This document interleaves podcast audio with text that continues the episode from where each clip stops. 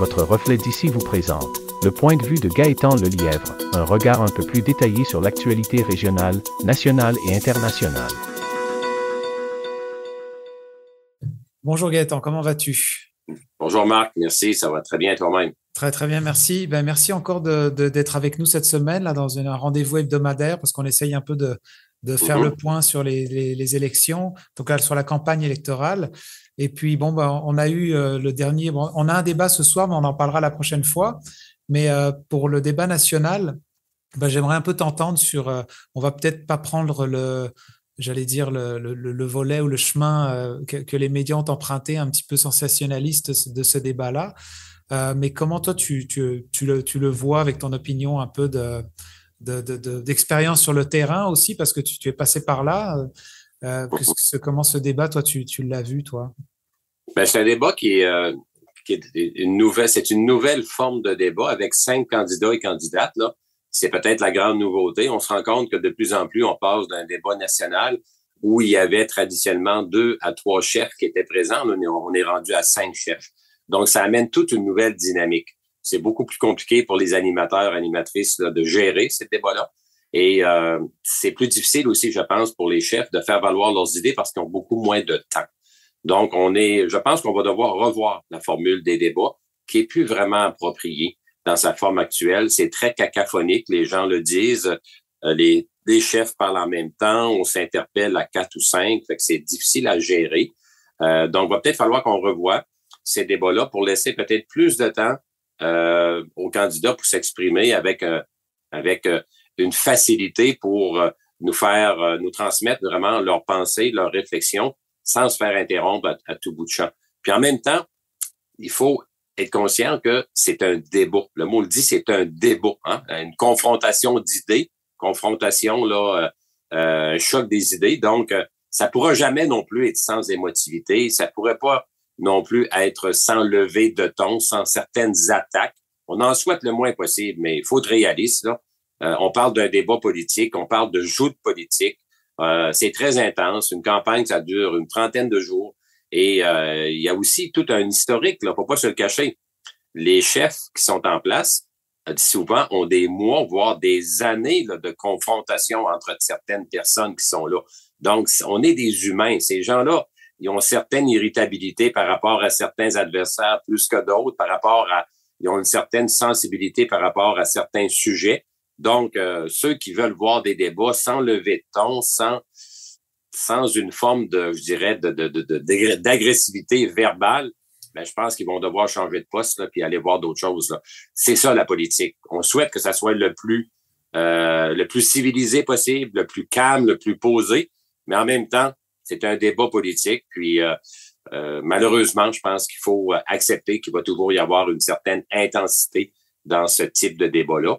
Maintenant, moi... Est-ce que, comme tu l'as soulevé la, semaine passée, tu avais soulevé un commentaire intéressant en disant que le fait qu'avec le Parti conservateur, euh, où on n'est plus forcément dans des idées plus centristes, mais on peut être un peu plus dans des extrêmes, entre guillemets, là, je, mets ce mot-là. Mm-hmm. Est-ce que ça peut justement envenimer encore plus justement les, les, idées, dans le fond, les, les, différences d'idées? Ben oui, absolument, absolument. Euh, c'est un commentaire très pertinent. Avec des, une multiplication de partis, des formations politiques qui se dirigent de plus en plus vers les extrêmes. Hein, puis le Parti conservateur du Canada est un bel exemple. Puis d'ailleurs, au débat de la semaine dernière des chefs, il y a eu euh, un échange entre euh, Duhem et euh, voyons, Gabriel Nadeau-Dubois, où à un moment donné, un a traité l'autre, là, il a dit, tu pourrais te présenter gouverneur au Texas avec ton pétrole. L'autre a répondu, ben toi, je te dis pas d'aller te, présenter, te présenter président de, de Cuba ou quelque chose d'équivalent.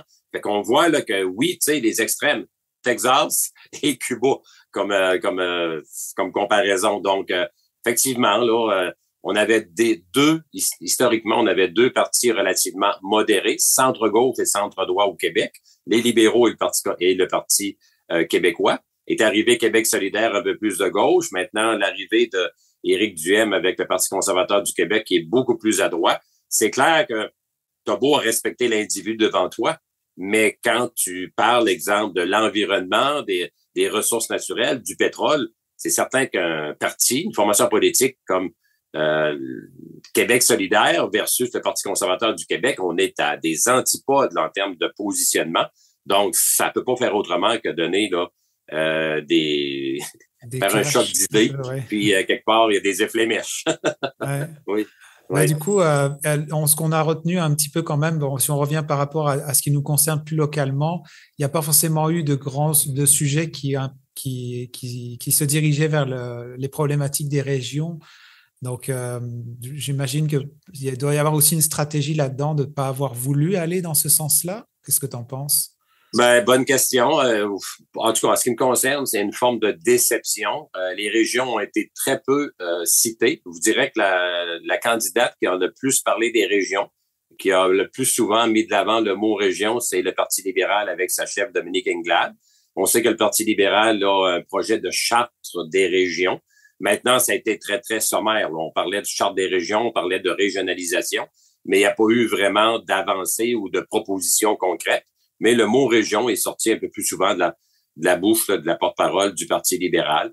Euh, donc oui, une certaine déception de la part de au niveau des autres formations politiques qui n'ont pas vraiment euh, mis l'emphase sur euh, les problématiques en région, surtout leur vision hein, du développement des régions. Donc ça, c'est décevant comme, comme citoyen des régions. on a parlé beaucoup du troisième lien à Québec, le troisième lien, un petit peu aussi des problèmes de transport à Montréal. Mais est-ce qu'on a parlé des transports en région? À ma souvenance, non. Ça a été discuté. Ça a été euh, très, très minime. Donc, euh, beaucoup d'enjeux nationaux. C'est sûr, quand on parle de main-d'œuvre, ça touche les régions et ça touche l'ensemble du Québec. Quand on parle euh, d'accès au logement, c'est une problématique nationale aussi. Bon, les places en garderie. Donc, oui, les régions font partie de certains enjeux qui sont des enjeux nationaux, mais il reste qu'il y a des particularités, il y a des défis plus spécifiques pour les régions. Et euh, on parle des défis spécifiques pour Montréal, pour Québec, mais pour les régions, on en parle beaucoup moins. Euh, pourtant, c'est quand même extrêmement important. Donc, euh, c'est quand même une déception à ce niveau-là. Alors du coup, il y en a qui, si on met un petit peu de côté ce, débat national, il y en a qui s'approprient un peu le sujet des problématiques des régions, comme dernièrement on a vu passer dans le journal le maire de Gaspé qui qui fait justement une, qui, qui demande à la population de, de se, se, soulever un petit peu contre les, les, les prix de l'essence. Comment toi tu vois cette situation? Oui, effectivement, Daniel Côté, le maire de Gaspé, qui avait déjà pris position il y a quelques années sur le dossier et ça avait donné certains résultats temporaires, mais malheureusement, la situation est revenue à l'anormal et non pas à l'anormal. Euh, c'est anormal qu'on ait un prix aussi élevé en région, Bas-Saint-Laurent-Gaspésie. Euh, donc, euh, ce qu'on nous dit, bon, ce que le maire de Gaspé dit, c'est qu'il recommande aux citoyens et citoyennes d'adresser des plaintes au Bureau de la concurrence euh, du Québec et à différentes organisations responsables de fixer le prix, notamment la, la régie des ressources naturelles. mais moi, ce que je trouve déplorable là-dedans, c'est que sais, bon, le maire de Gaspé a eu le mérite de savoir occuper de ce dossier-là peut-être un peu plus que, que la moyenne, par contre, euh, il devrait y avoir une organisation en région qui devrait s'occuper de défendre les intérêts de la région. Quand on en est rendu à demander aux citoyens de s'occuper d'une problématique aussi majeure que le prix de l'essence en région, une problématique récurrente, historique depuis plusieurs années et très importante parce qu'on doit se déplacer beaucoup sur des longues distances, les citoyens des régions. Donc, euh, ça a un impact vraiment le prix de l'essence dans notre vie, dans notre budget. Donc, euh, moi, je déplore qu'il n'y a pas d'organisation régionale qui s'en occupe. Euh, de là encore, peux pas faire autrement que faire un parallèle avec la disparition de la conférence régionale des élus, la fameuse CRI, où il y avait une organisation régionale qui veillait au grain des dossiers régionaux, qui défendait la région. Maintenant, la CRI a disparu. Il y a un regroupement des MRC, qui est un organisme très, très tiède, entre guillemets, et en tout respect. Donc, euh, ça fait longtemps que je le dis. Moi, je déplore qu'il y a un vide au niveau de la région. Et euh, c'est bien beau de demander aux citoyens et citoyennes d'adresser des plaintes, mais on est, on devrait, il devrait y avoir une gouvernance régionale qui devrait s'occuper des enjeux régionaux. Dans ce cas-ci, on parle du prix du pétrole. Malheureusement, il semble que c'est pas le cas puisque le maire de Gaspé, préfet de la MRC Côte de Gaspé, président de l'UMQ, baisse un peu les bras lui-même devant le dossier du prix de l'essence, puis il dit aux citoyens, ben écoutez, faites donc des plaintes. Moi, je trouve ça déplorable. Il devrait y avoir une organisation, puis c'est le rôle des élus euh, en Gaspésie de s'occuper de ce dossier-là et de beaucoup d'autres dossiers également. Mais malheureusement, il ne semble pas y avoir d'organisation régionale. Donc, les MRC et les municipalités sont pris une à une, individuellement, à tenter de faire le travail, mais avec très peu de moyens, très peu de ressources.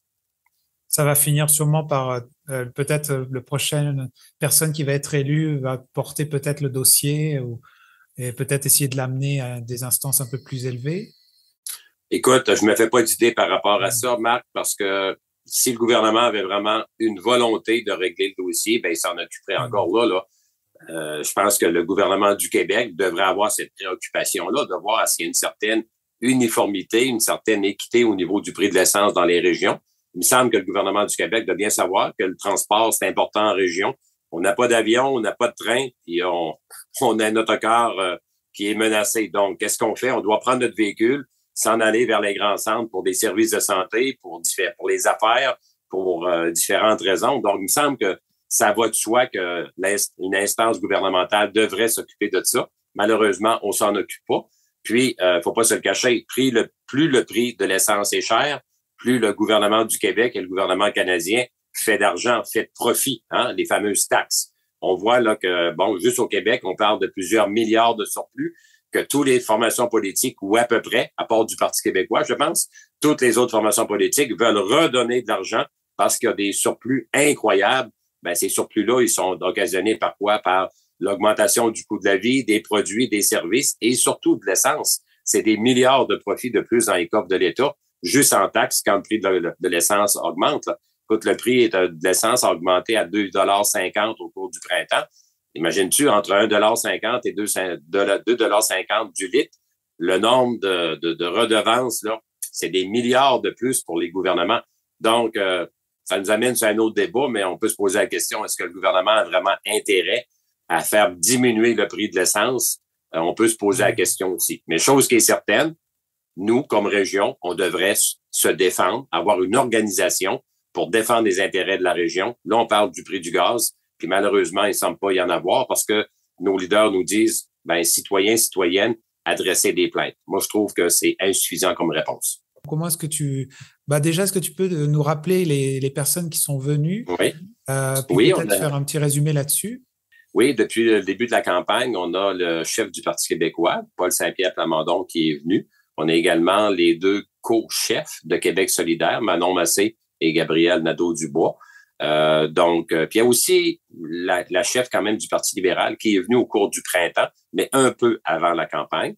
Donc, euh, les principaux porte-parole, les principaux chefs de formation qui ne sont pas venus à date, on parle du premier ministre Legault, et également du chef du Parti conservateur du Québec. Là. Donc, euh, quoi, une dizaine de jours de l'élection, il reste ces deux chefs-là qui ne sont pas passés.